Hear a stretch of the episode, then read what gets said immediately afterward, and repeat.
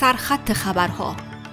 دیدار جیم چالمرز با همتایان ایالتی و منطقه‌ای برای اقدامات مرتبط با هزینه های زندگی. تلفات زمین لرزه ترکیه و سوریه از 20 هزار نفر گذشت و حمایت مجلس نمایندگان آمریکا از قطنامه محکومیت حمله بالون جاسوسی چین. پس از فاجعه بارترین زلزله که جهان در یک دهه اخیر که دو کشور ترکیه و سوریه را لرزاند تعداد کشته شدگان به بیش از 20 هزار نفر رسیده است در حالی که امدادگران با هوای یخبندان شبانه دست و پنجه نرم می کنند معمولیت های جستجو به امید یافتن بازماندگان بیشتری که در زیر آوار گیر کردهاند ادامه می‌یابد.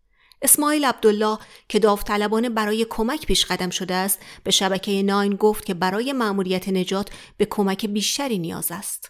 I don't know why it's difficult for, for the West aid to come to Northwest Syria. I don't know why. Unfortunately, the time passes and we're running out of time and no one responded to our calls to save the others. We're losing people, we're losing the, their voices.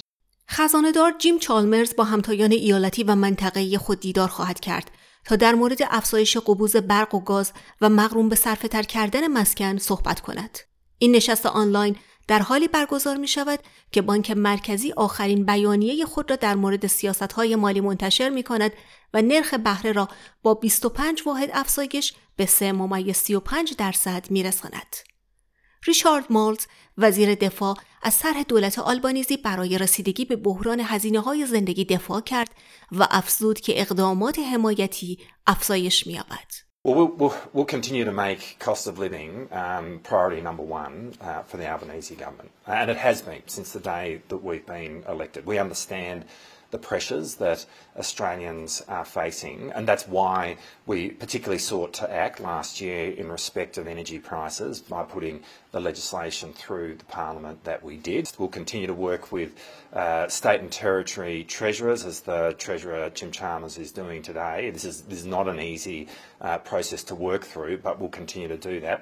مجلس نمایندگان آمریکا به اتفاق آرا از قطعنامه محکومیت حمله بالون جاسوسی چین به حریم هوایی آمریکا در هفته گذشته حمایت کرد. پنج روز پس از آنکه نیروی هوایی ایالات متحده این دستگاه را بر فراز اقیانوس اطلس سرنگون کرد، مجلس نمایندگان به اتفاق آرا به این قطعنامه رأی داد.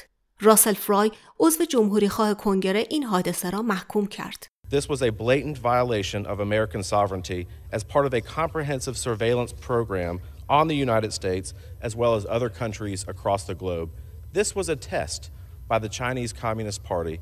شنوندگان عزیز این اخبار روزانه امروز ده فوریه سال 2023 میلادی بود که من بهار قهرمانی تقدیم حضورتان کردم.